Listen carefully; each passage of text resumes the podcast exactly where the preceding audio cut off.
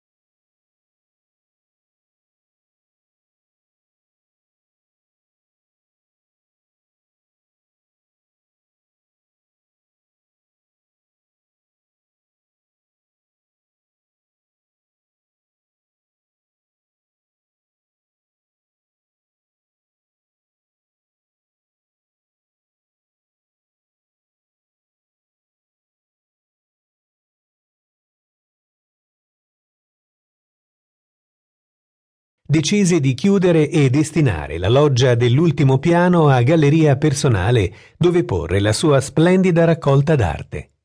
Il cuore di questo museo privato è la sala ottagonale chiamata Tribuna.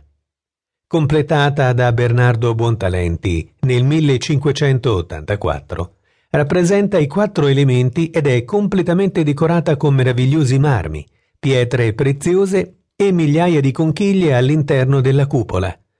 Nel 1587, col duca Ferdinando I de' Medici, la collezione venne accresciuta con la cosiddetta Serie Gioviana, un insieme di ritratti di uomini illustrati raccolti dal vescovo di Como Paolo Giovio.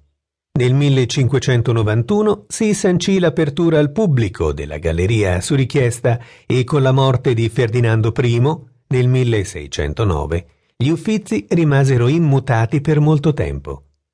Nel 600 le collezioni furono notevolmente ampliate. La cosiddetta eredità d'Urbino fu trasferita agli uffizi da Vittoria della Rovere, la consorte di Ferdinando II, ultima discendente dei duchi di Urbino. Dopodiché si cominciarono a costruire le sale per le collezioni del cardinale Leopoldo, fratello del Granduca, che cominciò con grande passione a raccogliere disegni, miniature e autoritratti. Un punto di svolta nella storia delle collezioni fiorentine avvenne nel 1737, quando la dinastia dei Medici terminò con l'ultima erede, Anna Maria Luisa. L'ultima discendente dei Medici si trasferì in Francia e firmò un accordo cedendo le raccolte medicee alla dinastia dei Lorena, che avrebbe poi governato il Granducato di Toscana a patto che le opere restassero a Firenze. Con l'arrivo dei Lorena molti cambiamenti ebbero luogo e lo stile neoclassico del Settecento diede una svolta nella creazione di scale monumentali e corridoi all'interno della galleria. Pietro Leopoldo di Lorena, aprendo la galleria al pubblico nel 1769 e occupandosi della costruzione di un nuovo ingresso su progetto di Zanobi del Rosso, favorì un estremo cambiamento negli uffizi. Nel 1779 venne costruita da Gaspare Maria Paoletti la Sala della Niobe, dove si trasferirono un insieme di sculture antiche, raffiguranti Niobe e i suoi figli, provenienti da Villa Medici a Roma.